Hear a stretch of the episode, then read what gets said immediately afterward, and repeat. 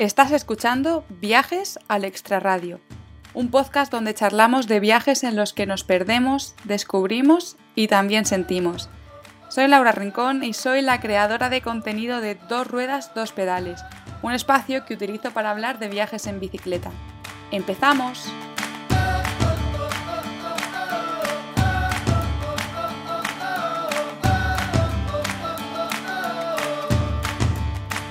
Bienvenidos y bienvenidas a esta segunda temporada del podcast de Viajes al Extra Radio. Primer episodio de la segunda temporada, la verdad que me hace muchísima ilusión estar aquí de nuevo. Ya tengo unas cuantas entrevistas grabadas que yo espero y creo, ya conociendo un poco lo que me vais pidiendo, que os va a gustar mucho. No me quiero enrollar mucho, ya lo sabéis, que yo las introducciones las suelo hacer bastante breves porque me parece que lo que más importancia tiene son estas personas a las que entrevisto. Hoy me acompaña una persona que, como ella misma dice, ha decidido explotar la vida al máximo. Por ello viaja y ha viajado siempre desde bien jovencita. Estas aventuras que ha vivido le ayudaron a emprender y ha llevado a cabo bastantes proyectos tan alucinantes como construir su propia casa ecológica. Ahora mismo cuenta con su propia agencia de viajes pensada para viajes para mochileros. Ella es Rocío, más conocida en redes por Mundo sin filtros, y además de hablar de sus experiencias viajando, hoy nos va a contar qué maneras existen de viajar barato por el mundo. Hola Rocío, bienvenida al podcast. Hola Laura, ¿qué tal? Muchas gracias por invitarme, un placer estar aquí. Bueno, Rocío, yo no sé si habrás escuchado algún episodio, pero yo siempre empiezo las entrevistas con la misma pregunta. Y es, ¿quién es Rocío? ¿no? ¿Quién está detrás de Mundo sin filtros? Bueno, pues es una pregunta curiosa. no es la típica pregunta que te esperas, pero que nunca tiene la respuesta correcta, ¿no? Pues, ¿quién está detrás de Mundo Sin Filtros? Yo creo que la Rocío que empezó Mundo Sin Filtros y la Rocío que está ahora detrás de Mundo Sin Filtros parecen dos diferentes, pero bueno, en esencia, em, ahora podemos decir ya mujer, es una mujer que siempre ha tenido mucha ansia de vida y de viajar y de descubrir cosas nuevas. Y, mm, y siempre, ya hablando en primera persona, he querido pues como explotar la vida al máximo, exprimirla al máximo y conseguir conocerla al máximo de culturas, eh, todo lo que me puede ofrecer el mundo, que no es quedándome en casa, sino saliendo. Y mm, una persona con muchas ganas todavía y además que le encanta comunicar y le encanta hacer fotografía. Esto es como un poco el resumen. Muy bien, o sea, lo tienes todo. Creo que también hay que ser una persona muy curiosa, ¿no? La gente que viaja tanto y lo disfruta tanto, eh, pues al final eres una persona muy curiosa que por el camino ha ido definiéndose. De hecho, Rocío, tú empezaste a viajar súper jovencita y además es que lo sueles hacer sola. Yo creo, si no me confundo, que para ti un punto de inflexión fue el momento en el que empezaste a bucear en, Indonesia. Pero a ver, vamos a empezar por el principio, antes de llegar al buceo, porque tú ibas un mes a Australia y el asunto acabó alargándose un poco. Exactamente. Más o menos para situarnos, yo ahora tengo 39 años y claro, ahora, ahora tenemos un montón de tecnología, tenemos móviles, tenemos eh, internet más o menos en cualquier parte del mundo. La primera vez que yo me fui sola de viaje real, yo bueno, previamente me había ido a Estados Unidos a, aprender inglés también sola, porque, no sé, gente que se va a Inglaterra, pues yo me fui al otro lado del mundo sin tener tampoco ningún móvil ni ordenador ni nada, pero el viaje, como por decirlo así, por ocio primero que me hice, sí que fue a Australia, fue sola y mm, tenía que ahora me lío, ¿eh? pero yo creo que tenía 24 o 23 años por ahí. Con 24 años tengo ya apuntado, que lo he sacado. 24, vale. pues con 24, es que me lío, me lío un montón. Y la verdad que a mí me encanta contar esta historia porque cuando yo tenía 12 años, eh, mi mamá tiene una peluquería, ¿vale? Entonces tenía una revista de estas de viajes y recuerdo que estaba sentada esperando a que acabara y empecé a mirar las fotos de la revista de viajes y entonces vi como como una especie de metro, yo soy de Madrid para los que no lo sepan, como una especie de metro, pero que en vez de ir por debajo, iba como por encima de la ciudad, ¿vale? Que es el tranvía que tienen allí. Pero claro, cuando tenía 12 años a mí eso me parecía el futuro. Y yo vi que esto, estaba en Sydney, si no me equivoco, y ya se me quedó eso grabado para siempre. Y entonces, pues cuando un verano, ese verano decido ir a Australia, me compro los billetes, los imprimo y duermo con ellos, con los billetes impresos, como durante dos meses debajo de la almohada sin decírselo a nadie. Madre mía. de la emoción que tenía. Y todos los días cuando volvía de trabajar me ponía en el ordenador ahí a mirar todo lo que podía sacar de, bueno, de estos foros súper antiguos de viajeros donde todo el mundo ponía cosas, pero que en realidad era muy difícil encontrar info.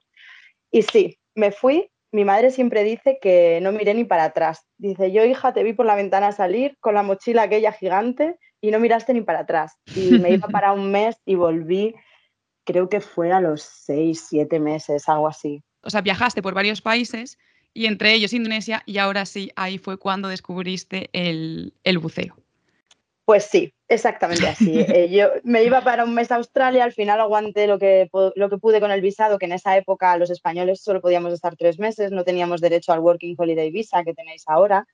Y mm, entonces lo que pasó es que allí me compré una furgo con un chico que conocí en Australia, recorrí Australia con la furgo durante los tres meses, me crucé a Indonesia y ahí en las Islas Gili, que Ahora hay tres islas, bueno, siempre ha habido tres islas, pero son tres islas que están muy habitadas, pero en su momento solamente estaba Gili y Travangan de las tres islas. Allí me saqué el primer curso de buceo y aluciné. O sea, fue como, ¿esto qué es? ¿Esta maravilla? ¿Esto qué es? Además, mm, me tocó, tuve la grandísima suerte que me tocó con un instructor y con una dive master maravillosos, que eran unos frikis de, los, de las criaturas en el mar y de los nombres de los peces y te lo prometo que me hice un máster. O sea, yo lo único que hacía era bucear y después sentarme con, el libro aquel a intentar averiguar qué pez había visto, qué criatura, porque el Pacífico, justamente además, el, eh, este mar, el de Indonesia, es uno de los mejores para, para ver criaturas y otro tipo de, peces que no ves en ningún otro, en ningún otro lugar. Así que sí, ahí, ahí fue un grandísimo punto de inflexión. Qué pasada. Y bueno, lo hemos contado así un poco por encima, pero tú además viajas sola. Sí. ¿Por, qué decidiste viajar sola? ¿no? Yo creo que, que igual una vez que lo pruebas, te, o sea, te entiendo, ¿no? Yo siempre viajo, o casi siempre también viajo sola, pero quizá lo más complicado es ese primer momento de, venga, voy a hacer este primer viaje sola. No, no sé si por la cara que estás poniendo igual no estás de acuerdo conmigo, ¿eh? No pasa no, nada. No, sí, sí, sí, sí, sí, sí, total, total. Es que me estaba acordando que la, la gran, para mí la gran, eh, el gran clic que hice lo hice previamente cuando ya me había ido a Estados Unidos sola, que ya fue muy loco para mí cogerme un avión y bajar en Nueva York, no tener ni papa de inglés, que me decían nice to meet you, yo no sabía si era una palabra, si eran tres, yo no entendía nada, no sabía, te lo juro, yo me quedaba mirando a las personas y decía, ¿qué me ha dicho? ¿qué me ha dicho? Entonces, para mí eso ya, eso, eso sí que fue un, crash en mi cabeza súper fuerte. Y el hecho de aprender el idioma, que esto para mí también fue un gran cambio, me hizo ir bastante confiada a Australia. Pero sí que es verdad que yo siempre digo algo eh, en los viajes eh, que decides irte sola. Bueno, a mí me encanta, uno, porque incluso previamente a hacer el viaje ya lo estás haciendo, este previaje que estás haciendo es súper importante. Para mí la clave de viajar sola es la preparación. Si tú te lo preparas, si tú sabes a dónde vas, si has hecho el trabajo pertinente de llevar una buena planificación económica, un buen seguro, un... se te quitan muchos miedos, ¿sabes? Lógicamente, si tú te vas a un viaje sola y no has preparado nada y es la primera vez que lo haces, lógicamente todo lo desconocido da un montón de miedo, ¿no? Pero sí, ese previo que tú dices que es como, ay, me atrevo, no me atrevo, yo creo que ese miedo te lo quitas haciendo los deberes. Y oye, pues cada uno vibra con algo. A lo mejor a alguien le interesa entrar en un chat de otras personas que también van a, a ese país o a ese lugar, o otra persona llevándose una guía o imprimiéndose todo. No sé, cada uno funcionamos diferente, pero esa preparación para mí es como lo que más tranquilidad te da. Y en el caso de Australia, ya te digo, estuve dos meses que dormía con el billete debajo de, la almohada, así que yo, yo solo veía la hora de irme y era creo que salí un sábado, que esto es muy curioso, salí un sábado de Madrid y llegué un martes. Así Madre mía. ¿Cuántas escalas hiciste? ¿Te acuerdas? Tres. Pero merecieron la pena todas, ¿a que sí? sí? Sí, totalmente, totalmente. Y además el último avión que era chino, que era la única occidental allí, que además no me querían dejar pasar en el, en el control. esto es otra anécdota buenísima porque en el pasaporte estaba una cosa equivocada o en un follón y yo decía, por favor, que no me dejen en China en el último transbordo que me queda, que me muero, que llevo desde el sábado que salí. Pero no, todo fue bien, aterricé en Sydney y llevaba una resaca de, vuelos que no podía y te prometo, bajé y dije, ¿qué día es hoy? Me dijeron martes y yo, ¿martes? Martes a las 10 de la mañana. Yo, Dios mío. nada, estoy un poco resumiendo.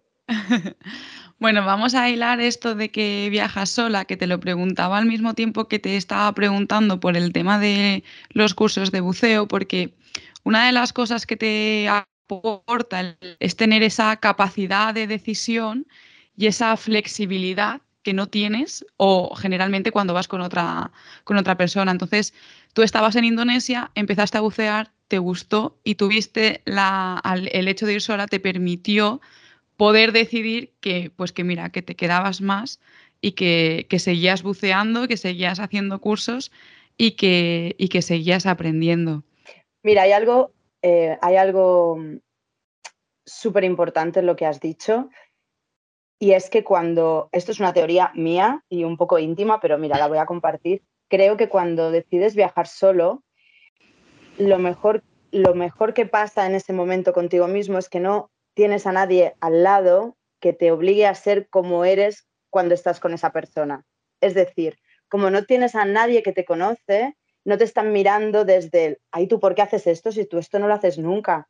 ¿Y por qué te comportas así si esta no eres tú? Entonces, para mí es una oportunidad buenísima para volver a saber quién eres, porque no hay nadie que te está encerrando con su visión desde fuera. ¿Se entiende? Sí, totalmente, totalmente. Y no me lo había planteado nunca, pero llevas eh, toda la razón del mundo. Es verdad.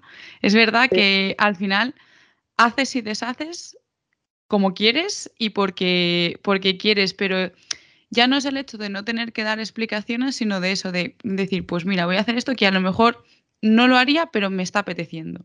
Y nadie me va a decir, oye, pero tú, Laura, o tú, Rocío, ¿por qué haces esto? Pues sí, la verdad es que es algo que no me había planteado nunca, pero toda, toda la razón del mundo.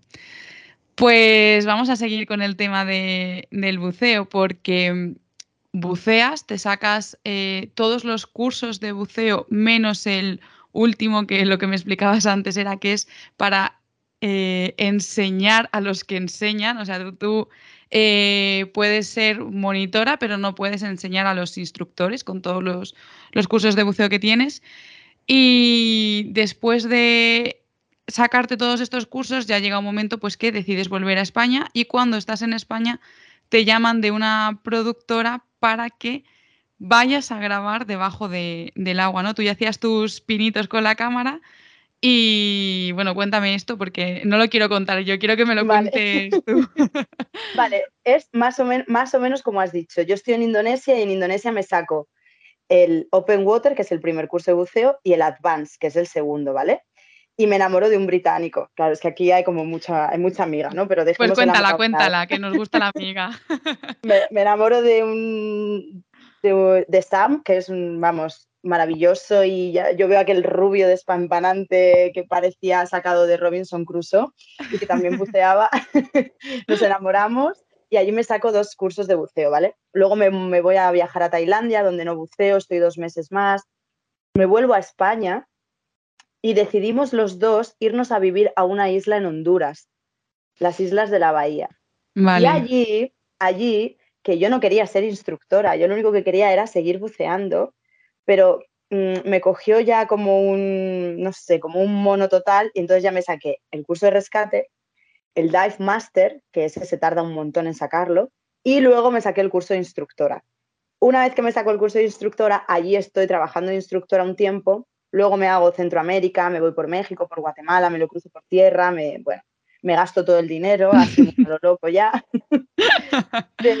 decido volverme a España y después es cuando me llaman de esta productora en Curazao, que son las eh, Antillas holandesas, que ahora ya están independientes de esto, pero que antiguamente eran las Antillas holandesas, que está, se encuentra justo enfrente de Venezuela, ¿vale? Y son unas islitas muy pequeñas que es Curazao, Aruba y Bonaire, se escribe Bonaire. Y allí me contratan para grabar vídeos debajo del agua, así, por una entrevista por Skype y... Casi nada.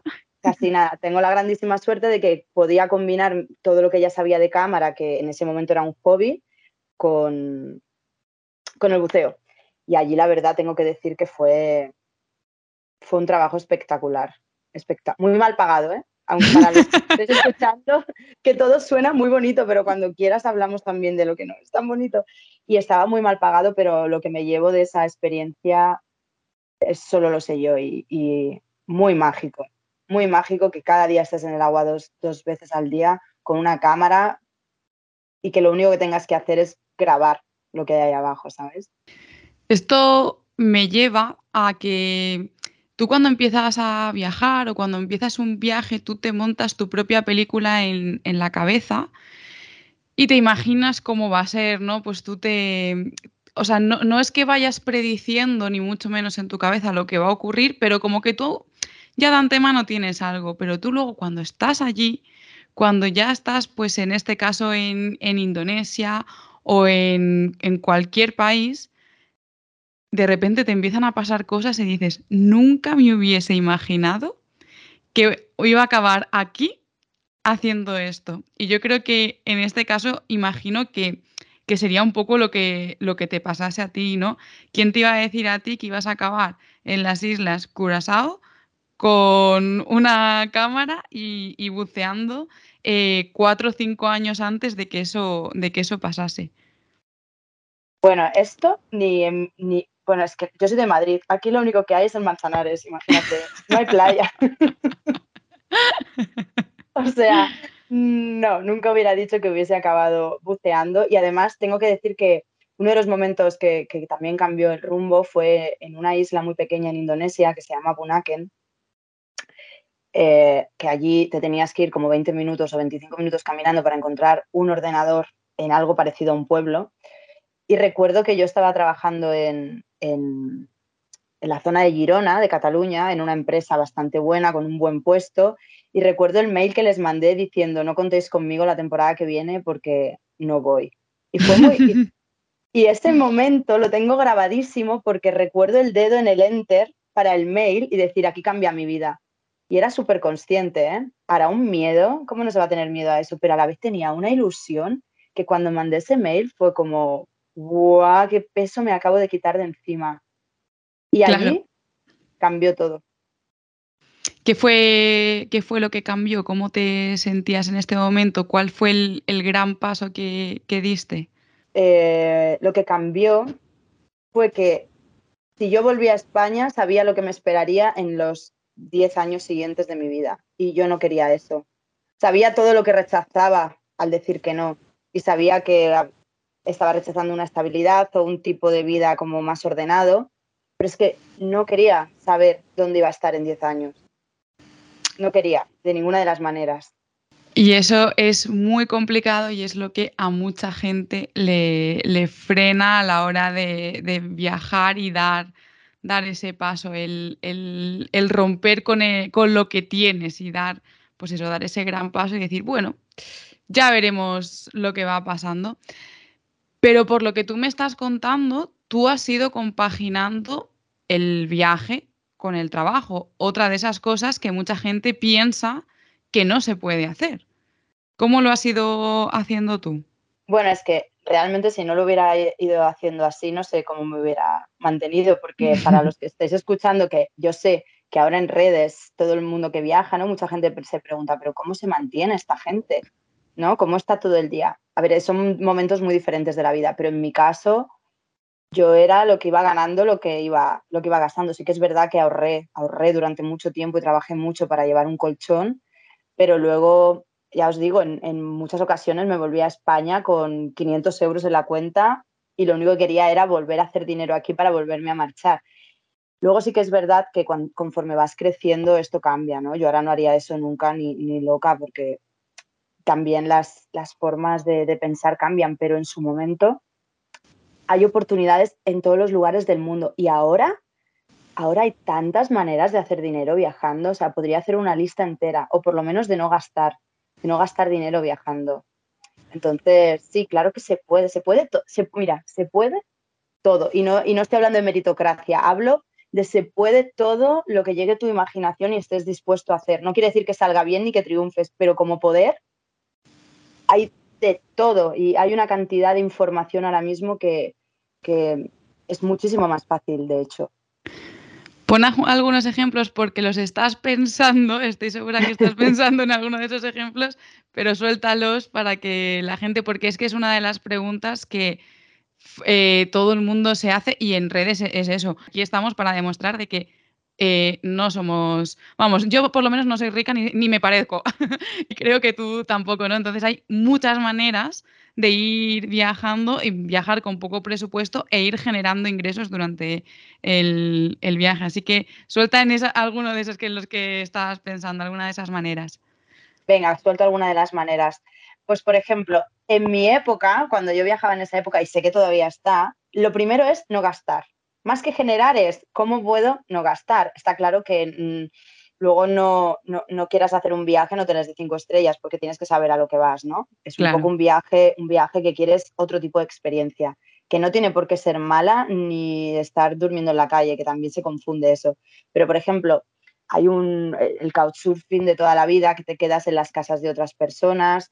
Em, otra forma muy buena es intercambiar algo que tú puedas hacer si eres bueno en redes o si eres bueno haciendo fotos o si eres buen o si eres masajista o si eres lo que tú seas, poderlo intercambiar en muchos lugares que necesitan eh, personas preparadas por alojamiento, por comida. Esto se puede hacer con, con páginas como Workaway, que está súper bien, no sé si la conocéis, pero bueno, Workaway es súper famosa ahora mismo, puedes eh, encontrar de todo. Y no, antes empezó como mucho en la, en la permacultura y empezó, empezó mucho como eh, granjas ecológicas, pero ahora ya hay de todo. Puedes encontrar lo que sea, o sea, voluntariados que no son de pago, también puedes hacer. ¿Cómo generar dinero? Pues ahora que está muy, muy de moda todo lo que son redes sociales o subir vídeos, crear contenidos. Yo no, precisamente no gano dinero con esto, pero sé que esta nueva generación tiene un dominio de las redes mucho más, mucho más amplio, ¿no? Y mm, también hay una forma muy, muy divertida de no gastar, que yo la he utilizado, que es cuidando mascotas. Tú puedes cuidar mascotas por el mundo y te dan alojamiento gratis sin las personas que viven allí. O sea, no estás compartiendo con ellas. Ellos se van de vacaciones y en vez de pagar a una persona que les cuida el perro, el gato el pez, la serpiente, la tortuga, las plantas, lo que sea, pues lo que hacen es que te dan el alojamiento gratis. También hay el cambio de casas, hay un montón de cosas que se pueden hacer. Pero en mi caso yo he hecho varias cosas, entre ellas el pet sitting, el couchsurfing, el Workaway no lo llegué a hacer como tal desde la página, pero sí que he hecho Workaway por mi cuenta, preguntando en hoteles o preguntando en hostels. Y también cuando ya me profesionalicé bastante más con la cámara, me llevaba la cámara, el dron y todo, les hacía vídeos y fotos profesionales a, resorts y a, y a hoteles. Pensad que lo que nosotros tenemos aquí no es lo que tienen en el resto del mundo. Entonces, si tú has abierto, puedes ayudar mucho y al final tampoco estás o sea, no es que estés cobrando, estás haciendo un intercambio de servicios y es bastante bueno y bastante nutritivo también. Claro, es salir un poco del, sistema que tenemos aquí establecido de pagar, pagar, pagar, comprar, comprar, comprar, tirar, tirar, tirar. Es un poco salirte de, de, eso y pensar que, pues eso, que a lo mejor unas cuantas fotos te pueden servir para dormir unos días en un hotel con una cama y en, un sitio pues muy, muy cómodo. Y hablando del pet sharing, que eh, yo lo he escuchado alguna vez, no lo he hecho, no lo he hecho nunca, y es algo que sí que me gustaría porque me parece que es una forma muy guay de, viajar. Eh, ¿Qué animal te ha tocado, te ha tocado cuidar así de algún animal que digas, uff, nunca me hubiese imaginado? Porque bueno, un perro, un gato, Vale, pero es que has puesto ejemplos de serpientes. a mí no me ha tocado, ¿eh? Serpientes, tengo que decirlo. Yo he sido de las, de las fáciles. He sido de perro y de, y de gato. Y justamente me tocaron en, en Tokio. Estuve en Japón como un poquito más de un mes y tuve muchísima suerte porque si no yo no me hubiera podido pagar ese alojamiento que me tocó en Tokio en la vida. Me tocó una perrita que se llama Vela, que por casualidades de la vida, el, matrimonio que tenía la perra, eh, se iban a la manga a veranear. Anda, de Tokio a la manga y tú de España allí a cuidar a tu perrita. Total, total. Y luego también en Tokio, esto tengo que decir que hay como un método de aplicación, ¿no? Hay mucha gente que aplica a esa, a esa casa, por ejemplo, es como nos vamos de tal a tal y tenemos un perro y estamos en Tokio. Y tú puedes aplicar como una oferta de trabajo.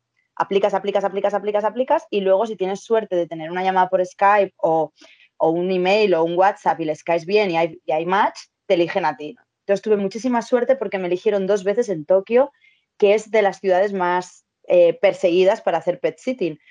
Y mm, la verdad que fue gracioso porque estuve 20 días con Vela, con la perrita, y el último día entro en una de las habitaciones que no había entrado nunca porque era la habitación de los niños y la verdad pues no tenía ningún interés en entrar y veo que tienen una pecera con peces. Tengo que decir, tengo que decir que en Tokio en verano, bueno, en Japón en verano, pero en Tokio precisamente, en agosto amanece tipo 4 y media de la mañana y a las 6 hace 36 grados o 40 grados. Por lo tanto, imagínate el agua que les quedaba a esos peces, le quedaba un dedo de agua que yo pensé, no me lo puedo creer, no me puedo creer, como nadie me ha dicho que había unos peces aquí que se están muriendo. Así que les, eché agua, creo que lo salvé, pero, pero no ¡Ostras! Eso pasa también porque muchas veces queremos ahí conservar la, la intimidad de la gente, ¿no? Y mira. Recuerdo que se lo escribí en un WhatsApp, le dije, pero ¿cómo no me habéis dicho que teníais unos peces? Ay, que se me ha olvidado. Yo pensando, mi primera experiencia con pet sitting y les, he, matado a los peces, ¿sabes? Pero no, no, no, se salvaron, se salvaron. Tuve mucha suerte. y bueno, tú aparte de eh, viajar barato y buscar estas diferentes formas que te permiten viajar eh, por un largo tiempo, también has ido creando bastantes proyectos de emprendimiento a lo, a lo largo de tu vida. Una vez que tú, mm, eh, bueno, no sé exactamente cómo fue el orden, pero volvemos al buceo, tú querías seguir buceando, ya te habías sacado creo que todos los cursos y decides mudarte a eh, Lanzarote. Una vez que estás ahí en Lanzarote, decides que por qué no hacer un curso de bioconstrucción, ¿no? ¿Cómo fue, cómo surgió aquello? Porque no, o sea, no, sé ni si todo el mundo sabe lo que es la bioconstrucción. Quizá deberíamos empezar porque nos cuentes qué, qué es. Venga, pues yo os lo cuento. Aquí ya tenemos que retomar al Robinson Crusoe con el que yo estaba en ese momento, que se llama Sam, que si me escucha le mando un saludo.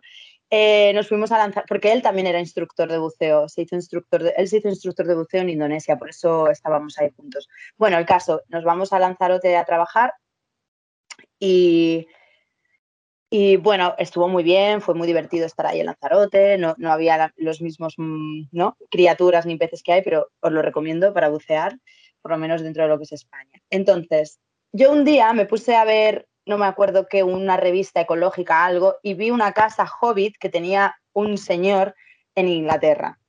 Y entonces yo que ya venía con el, con el gusanillo este de, yo es que no me quiero establecer en una ciudad, es que no quiero esto, no quiero esto. Ahí tenía yo 28 años, ¿vale? 28 o 27 por ahí, no me acuerdo. 27 creo. No quiero, no quiero, no quiero. Y entonces le digo a Sam, le digo, a ver, tengo una idea mira, mira esta casa Hobbit que acabo de ver, vamos a buscar algo parecido en España, en algún sitio que podamos aprender a hacer algo así y nos independizamos del mundo. O sea, yo estaba como una cabra. Yo quería, yo quería una casa donde si había algún problema con la electricidad, como está pasando ahora, con el gas, con lo que... Quería ser como independiente un poco de, de, los gobiernos y de todo. Y yo no era hippie, os lo prometo, no iba ni con rastas ni, ni, ni la imagen que teníamos de hippie, pero me sentía muy así por dentro, ¿no? Quería como seguir viviendo esa libertad. Y lo convencí, señoras y señores, lo convencí para irnos a hacer un curso de bioconstrucción, que bioconstrucción significa hacer una casa que es totalmente ecológica y que funciona por sí misma, que no va enganchada ni a una red de luz, ni al, agua, ni a nada, ¿vale? Entonces nos vamos a Valencia y descubrimos una técnica que se llama superadobe, que son unos sacos de estos de patatas que tienen como fibras que son sacos de toda la vida, pues estos, pero como continuos, donde tú los rellenas con, arena, agua y tierra mezclada en una hormigonera y salen así como bolitas de caca de, cabra, lo vas rellenando y vas haciendo para que os hagáis una idea como una, una copa o un tazón al revés. Pones un tazón de cereales y lo pones al revés, hasta que queda un domo, que se les llama. Y entonces nos vamos a Valencia, hacemos un taller de bioconstrucción y a los 15 días decidimos que estamos listos para hacernos una casa. 15 días después vamos a construir nuestra propia casa. Exacto, ¿por qué no? Entonces nos cogemos un coche y nos vamos por toda España buscando un terreno y un ayuntamiento que eh, Sam en ese momento no tenía ni papa de español, o sea que me tocaba a mí vender el proyecto. Pero chicos, pensad, pensad que esto hace más de 10 años, ¿vale? O 10 años. Ahora más o menos empieza a escuchar, pero en ese momento un inglés y una loca explicando que íbamos a hacer una casa de superadobe en un terreno. Bueno, nos recorrimos todos los ayuntamientos, pero os digo, desde Cantabria hasta Málaga, ¿eh? Y al final encontramos un terreno en un pueblo que se llama Fresnedilla, que está a 80 kilómetros al sur de Madrid, pero que ya pertenece a mm, Ávila, pero está a 3 kilómetros de la frontera entre Toledo y Madrid. Está ahí como en el trinomio este. Y el alcalde, no sé, le caímos en gracia, le gustó el proyecto, compramos el terreno, nos fuimos al Decathlon, compramos dos tiendas de Two Seconds de estas y nos fuimos a vivir allí. Así fue, literal. Y a día de hoy esta casa existe, yo no estoy con el Robinson Crusoe, pero nos queremos mucho y él vive allí. Y esta casa ha salido en un montón de, telediarios y de todo, porque es uno, él es uno de los mejores bioconstructores de España ahora, para que veas. Fíjate, yo he visto fotos de la, de la casa y la verdad que, que cuanto menos es curiosa, ¿no? Porque es como que yo, vamos, yo no había visto nunca nada, nada parecido. Es muy, muy, muy, muy chula. Es muy increíble. ¿Qué vino después de esta aventura de, de la construcción de tu propia casa? Pues ahí sí que fue un antes y después también, porque me salió un trabajo, bueno, él y yo nos separamos de buen término, eh, terminamos la casa y mm, a mí me sale un trabajo en Barcelona, porque yo en todas estas cositas que os he ido contando, siempre he trabajado con agencias de viajes, ¿vale? Aproveché mucho mi experiencia para, para ir de guía de viaje, porque muy, muy, muy atrás, además, pues yo he trabajado mucho de eh, producción de eventos y, esto es lo que el, trabajo este que yo dejé previo en, hmm. Indonesia iba de esto. Entonces, bueno, aproveché mucho toda esta experiencia y entonces me mudo a Barcelona, me contrata una de las agencias de viaje con la que siempre he trabajado a full time y con ellos empiezo a intercalar mis viajes con, con los viajes de la agencia. Con los viajes de la agencia, bueno, he estado como, no sé, nueve o diez veces en Laponia, he hecho muchísimos cruceros. Em, bueno, empiezo a hacer muchos viajes trabajando.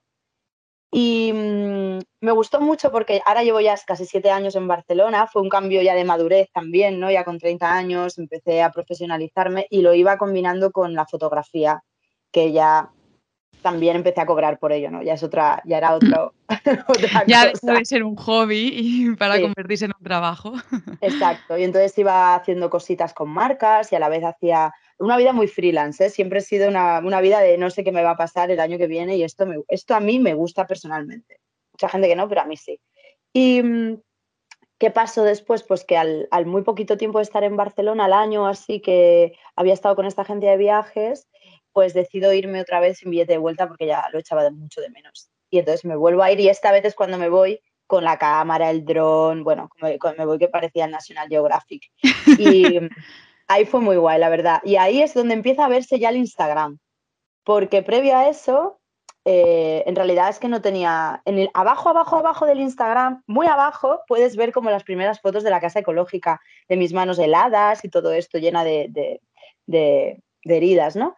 Pero en este viaje fue la primera vez que, en el viaje ya, una vez que estoy en Barcelona, que me voy sin billete de vuelta, fue la primera vez que me voy a India, por ejemplo, y ya empiezo a investigar India eh, bastante más profundo. Les le hago vídeos a, una escuela de yoga maravillosa que hay allí.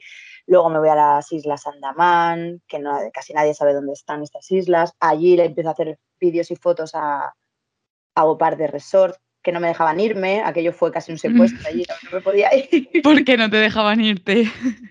Es que, a ver, el carácter indio es cuanto menos curioso, ¿eh? Yo los adoro. Todo el mundo debería ir a India alguna vez en su vida con la mente abierta porque es lo más auténtico que te vas a encontrar, por lo menos desde mi experiencia.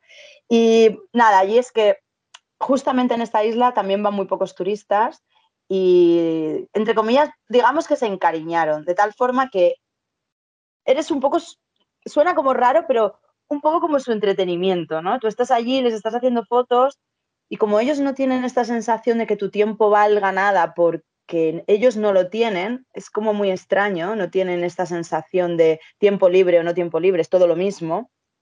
Tú allí vives y trabajas y estás con la familia y todo a la vez, no hay hmm. separación. Pues eh, claro, cuando decidí marcharme, que además se me acababa el visado de las islas, literalmente los dos jefes de los dos hoteles me acompañaron hasta que me subí encima del barco que yo decía, por Dios, dejadme vivir, por favor, dejadme vivir ya. Y bueno, muy guay, las islas nada son increíbles, la verdad. Eso es muy, muy cultural, sí, eso pasa también mucho por el sudeste asiático, también pasa, pasa mm. mucho eso. vale, tú vas a, a India eh, por primera vez después de haber viajado mucho y tiene algo que a ti te, te atrapa, ¿no? ¿Qué, tiene India que hace que te, que te enamores de ese país y que luego vuelvas un montón de veces? Y bueno, ahora te preguntaré por una cosa que me apetece mucho que me cuentes. Pero ¿qué, ¿qué tiene India? India tiene, como bien dijo un día un indio, en India hay una frase que es, en India a ver si la digo bien, ¿eh? There is one problem. That there is not problem. ¿Qué quiere decir? Que hay un solo un problema, que nada es un problema. Es decir, todo puede pasar. Pero todo puede pasar, pero de verdad. O sea, no es. Puedes encontrarte un señor dándose una ducha en una palangana delante de su tienda, como puedes encontrarte un señor durmiendo así con una báscula al lado con un cartel que pone te peso por una rupia, como como hay gente cortando el pelo en la calle o como te puedes ver al, a, los eh, chicos jóvenes que están en las universidades mejores, que luego se los lleva Google y que se los lleva, ¿sabes? Y que se los llevan las hmm. grandes multinacionales porque son unos cerebritos. O sea, hay un contraste hay, y hay una humanidad, hay una autenticidad. O sea, porque yo siempre digo una cosa también, y, e hilo con lo de viajar solo, que siempre digo, pero tú qué te crees que te vas a encontrar cuando bajes del avión? ¿Gente con un hueso en la cabeza? No, te vas a encontrar, te vas a encontrar personas con una tarjeta de crédito, con un móvil, con un Starbucks a la zona centro, da igual donde vayas, es casi imposible salirte de eso. Pero cuando vas a India, aunque te encuentres con esto, te encuentras con un país que tiene unas tradiciones antiquísimas que las siguen llevando hoy en día. Yo no me meto a juzgar si están bien o están mal porque no es mi, mm, no es mi labor. Mi labor es mirarlo, no juzgarlo y para mí disfrutarlo, en este caso. De una de esas tradiciones te quería preguntar porque he visto que has estado, de hecho creo que has llevado a un grupo al Holy Festival. El Holy Festival eh, pues también ahora nos cuentas qué es, porque seguramente haya gente que, nos escuche que no sepa lo que es. Yo nunca he ido, pero lo conocí hace como tres o cuatro años y tengo unas ganas de ir y, conocerlo y me llama tanto, tanto la, atención. Así que empieza contando qué es el Holy Festival y sigue diciéndome cómo, cómo lo has vivido tú. Oye, pero te vienes conmigo, ¿eh? que he organizado otro viaje en marzo que lo sepas. Pues apuntado está. bueno, pues el Holi todo el mundo lo conocerá porque aquí se ha occidentalizado mucho y hace la fiesta de los colores, que son esos polvitos de colores, ¿no? Que nos, que nos tiramos cuando, bueno, sobre todo en fiestas de verano y todo esto, porque al, final es muy visual y queda muy chulo y muchos festivales lo hacen. Pero en realidad, el, festival Holi es, es, el festival de los colores, es como la bienvenida a la primavera, ¿vale? Y entonces es como mm, celebrar el triunfo del bien sobre el mal y se celebra en todo India, ¿vale? Depende de dónde lo, depende de lo celebres, pues eh, se celebra de una forma o de otra. Hay como formas diferentes, pero tienen todos un, un denominador común que son los, los colores, ¿vale? Y siempre es en honor al dios Krishna, ¿vale?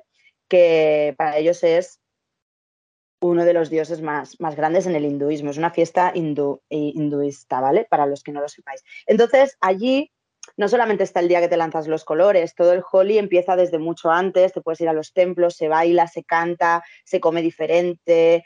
Tienen algunas tradiciones un poco extremes, porque ellos se toman una cosa que se llama el Banglassi previo al Holi, que es, em, son batidos con marihuana y se ponen un poco como las grecas. ¿En serio? Eso no lo había escuchado. ¿Y se come diferente? ¿En qué sentido se come diferente? Bueno, es como, no te sé decir ahora mismo exactamente qué, es la comida que se come, pero como nosotros aquí en fiestas, que si el pavo, que si las lentejas o que si, ¿no? Pues tienen ellos sus propias sus propias tradiciones. Pero, por ejemplo, hay una cosa que se llama eh, ¿cómo era? Huijilla, ¿no? Que es un que es un dulce con forma de empanadillas, que lo llenan de frutos secos rayados y todas estas cosas, y esto lo ofrecen mucho ese día. Y la verdad, es una experiencia muy fuerte. ¿Por qué? Porque es una explosión de, de música, de gente en la calle, pero no es nada parecido a lo que nosotros hacemos aquí. Pensad que los indios no respetan mucho lo del espacio social, ¿vale? Lo del espacio social, perdón. Entonces, eh, eh, bueno, pues tú tienes que saber a lo que vas. También es verdad que como mujer y en India hay una cosa que tienes que saber, que es que eh, ellos son muy inocentes. Muy inocentes, hablo de una inocencia extrema. Ellos se casan muchas veces y la mayoría de estos lugares que visitamos no son ciudades gigantes, por lo tanto están un poquito todavía con la tradición más atrasada, son personas que se casan el día de la boda y se ven el día de la boda y se conocen el día de la boda. Es decir, pueden llegar a los 28 años o 25 años que nunca han tocado a una mujer. Entonces, claro, el turismo vamos allí y aunque vas más cubierto, porque bueno, es mejor no enseñar la rodilla, que ya te digo que yo ahí no me meto, es lo que ellos hacen allí y simplemente lo observo, lo acepto y estoy allí. Pero sí que es verdad que en el Holly hay un poco de espiporre. Y hay mucha gente que tiene miedo, ¿no? Voy a ir al Holly, me van a toquetear entera. Yo nunca he tenido ningún problema con eso, pero también tengo que decir que yo tengo mucho carácter cuando estoy fuera de un país. No carácter de que me vaya a enfadar, pero me planto. Yo me planto hmm. y si viene una persona india y, veo que se va a pasar, le planto y le digo, no.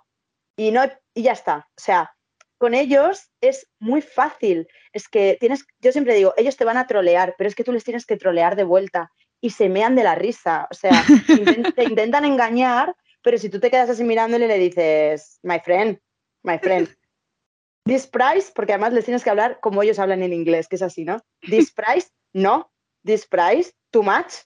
Y entonces ellos se te quedan así y cuando ven que tú entras en su troleo, que no es el troleo marroquí, porque no tiene nada que ver, ¿vale?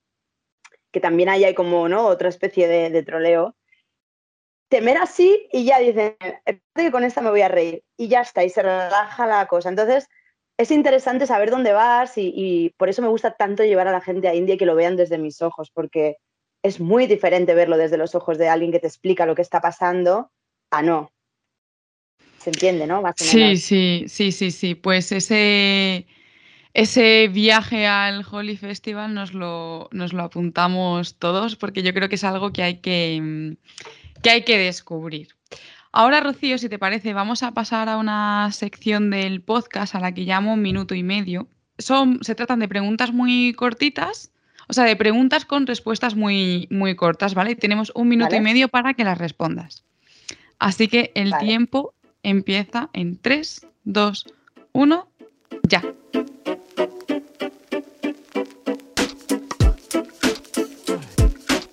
¿Qué libro recomiendas para leer mientras viajas? Em, un libro que recomiende para leer mientras viajo, os voy a recomendar mi libro favorito que se llama Metafísica de los tubos, de Amelino Zom.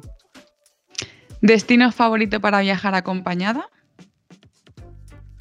Acompañada de amor, acompañada normal, acompañada en general, ¿no? Acompañada. Eh, destino favorito para viajar acompañada. Voy a decir Islandia. Islandia. ¿Destino favorito para viajar sola? India. ¿Qué es lo que menos te gusta de viajar? Que mi madre esté preocupada. Me encanta esa respuesta. ¿Tu comida favorita mientras viajas? Me encanta el pad thai, muchísimo. Solo puedo decir una, ¿no? Me encanta el pad thai. ¿Qué es lo que no te has atrevido a probar? Las cucarachas. ¿Dónde viajarías de nuevo sin dudarlo? Australia. ¿Y qué destino no visitarías de nuevo? Filipinas. ¿Eres de improvisar o de planificar? Improvisar. Muy bien, Rocío, pues ya está, se ha acabado el tiempo eh, y nos estamos acercando al final de la entrevista, pero no quiero que nos vayamos sin que me hables de la agencia de viajes que sí que tienes ahora, pero cuéntanos qué es esta agencia, cómo surgió y cómo puede la gente apuntarse a los viajes. Ah, qué bien, me encanta esta pregunta. Pues mira, esta agencia, esta agencia surge después de haber trabajado mucho en agencias y proponerles que por favor empezaran a hacer viajes diferentes, más mochileros, menos organizados, menos, con menos eh, agencias, eh, ¿cómo se dice?, intermediarias en el medio, para que pudieran tener una experiencia más real, para que la gente viajara como yo viajaba. Entonces, en 2000, cuando volví de este viaje en el 2018 bastante largo, a una, a una amiga mía se lo propuse, le dije, oye, me gustaría mucho hacer este tipo de viajes. Tú tienes muchos seguidores en Instagram que, que, bueno, se dedican más al fitness y todo, y yo también tengo bastantes, no como ella, pero en ese momento también tenía un poco de seguidores que sé que me siguen por los viajes y estoy deseando ofrecerle a la gente este tipo de viaje. Entonces nos juntamos hicimos Vivac Viajes, que Vivac viene de Vive la experiencia backpacker, es decir, la primera V I y la segunda es Pack, como, también como backpack, o como, bueno, teníamos muchas ideas, pero al final dijimos, vamos a llamarnos Vivac, que nos gusta, y además suena a Vivac, a, dormir, ¿no? Al aire libre. Al aire libre, sí, a mí me, o sea, me, sonaba más a eso, pero no entendía la B, es verdad que no entendía la B. Pues vive la experiencia backpacker. Y, mm, y nada, entonces lo, lo, empezamos a hacer viajes y fue un triunfo porque ahora hay muchísimas agencias de estas, pero cuando nosotros lo sacamos a finales del 2018 no había, no había nadie que hiciera este tipo de, había un par que yo ya además había medio trabajado con ellas y, mm, y ahora hay un montón, pero es verdad que vino el COVID, bueno, hicimos varios viajes, ¿eh? que salieron súper bien, los llenábamos todos y a nosotros, al grupo de India, nos pilló el COVID en, en India, o sea, nosotros volvimos el 15 de marzo del 2020. Literalmente. ¿Y tuvisteis, o sea, cómo pudisteis volver en esos momentos que estaba todo con tanta incertidumbre? Pues mira, tuvimos mucha suerte porque sí que es verdad que algunos de los del grupo, algunas chicas del grupo les anularon el viaje, pero tuvieron mucha suerte y pudieron recomprar otro rápidamente. Y en mi caso, yo me quería quedar muy fuertemente, yo quería quedarme en India porque me parecía una oportunidad brutal de vivir algo diferente, pero tuve la llamada mágica de mi mamá diciéndome, creo que nunca me he metido en tu vida, creo que has hecho siempre lo que has querido, pero en esta ocasión, desde España, que estamos aquí fatal, porque en India no estaba pasando nada aún, hmm. desde España, eh, vuélvete porque esto se está poniendo feo. Y entonces me volví y estuvimos dos, hasta ahora que hemos retomado la agencia, porque hasta el año pasado, como había tantísimas restricciones, la verdad que yo preferí no, no arriesgarme hacer nada que no pudiera disfrutar, ¿sabes? Así hmm. que ahora sí, hemos vuelto, hemos vuelto, podemos decir. ¿Y tenéis ya varios viajes planificados? ¿no? ¿Qué, viajes puede ahora a lo mejor alguien que nos esté escuchando que le pueda interesar? Hemos dicho marzo India con el Holy Festival. ¿Qué más tenéis planeado? Ese será, ese será del 1 al 15 de marzo. Y el otro que tenemos ahora que salimos en un mes es a Nepal, pero es una ruta única, creada por un guía que fue el más joven en cruzarse los Himalayas eh, sin asistencia durante 99 días, que es un crack, Dani. Me he juntado con el mejor, no me podía juntar con nadie mejor. Es un tío que si lo buscáis en, Google se llama Dani Benedicto. Y no solo eso, se compró, este, mira, a Dani lo puedes entrevistar porque tendrías para, para, cinco, para cinco capítulos. Dani se compró tres caballos en Mongolia, se fue al Festival de las Águilas, luego los vendió, se fue sin transporte, sin aviones desde Barcelona hasta India. He escuchado hablar sobre él, ya sé quién es. ¿Sabes quién es, no? Sí. Vale, pues este es el que ha creado junto conmigo el viaje a Nepal que nos vamos en... Salimos el 28 de octubre, volvemos el 13 y todavía hay plazas, o sea que si alguien se quiere venir, que entre en vivacviajes.com o vivacviajes o me busque a mí como mundo barra baja sin filtros y que me contacte porque es único, ¿eh? de verdad. No hay ninguna ruta en ninguna agencia de viajes como esta. Y ahora ya sí, Rocío, para terminar, eh, estás trabajando en Barcelona, estás con la agencia también, pero ¿qué planes tienes? ¿Tienes algún destino en mente para visitar? Pues mira, em, combino el trabajo que sigo en audiovisual, no lo, no lo dejé nunca. Combino el trabajo de audiovisual con los viajes, pero ahora tengo un viaje en mente para hacérmelo yo, para poderlo sacar a un sitio que se llama Rajampat, que está en Papúa Nueva Guinea, en el, en, el oeste, pero pertenece a Indonesia. Y este es otro sitio que lo tengo desde el 2008 en la cabeza y no me lo puedo quitar. Y mm, seguramente hagamos esto. Ay, por cierto, sacaremos también un Maldivas en Semana Santa de surf, que nos vamos a estrenar con, con surf y buceo. Vamos a hacer un combinado. Así que Semana Santa, Maldivas, 10 días. Pero bueno, lo de Ryan Pad, aquí está, ¿eh? Aquí está en la cabeza desde el 2008, a ver si soy capaz de, hacerlo este año. Muy bien. Pues nada, ya has dicho dónde te pueden encontrar en redes. Si alguien quiere saber más de Rocío, mundo barra baja sin filtros. Ha sido un placer, me ha encantado compartir este rato contigo. Espero que la gente haya entendido que se puede viajar con poco presupuesto, que hay formas de hacerlo, que durante, el viaje te vuelves creativo, se te ocurren maneras de emprender, eh, que las cosas salen, que hay momentos difíciles, pero que luego todo va saliendo. Así que gracias, Rocío, por iluminarnos este ratito y espero que, bueno, que a la gente le haya, le haya gustado escucharte tanto como, como a mí. Muchas, muchísimas gracias a ti por invitarte. Me encanta. Estaría todo el día hablando de, esto porque me motiva más. Auto, auto escucharme me motiva porque a veces nos dormimos, ¿sabes? Y es bonito que, que podamos compartir una charla así, que si podemos inspirar a gente genial y si no, pues que por lo menos se lo hayan pasado bien. Así que no, no dejes de hacer este podcast que, que se agradece mucho, ¿vale? Así que muchas gracias, Laura. Gracias, Rocío. Y bueno, al resto, como siempre, sabéis que me podéis encontrar en redes sociales como Dos Ruedas Dos Pedales, en mi web dosruedasdospedales.com y que este podcast, pues bueno, se puede escuchar en todas las plataformas, en iBox, Spotify, Apple Podcast. No olvidéis dejar un comentario si os gusta o suscribiros porque de verdad que eso ayuda un montón. Así que nos vemos en el próximo episodio.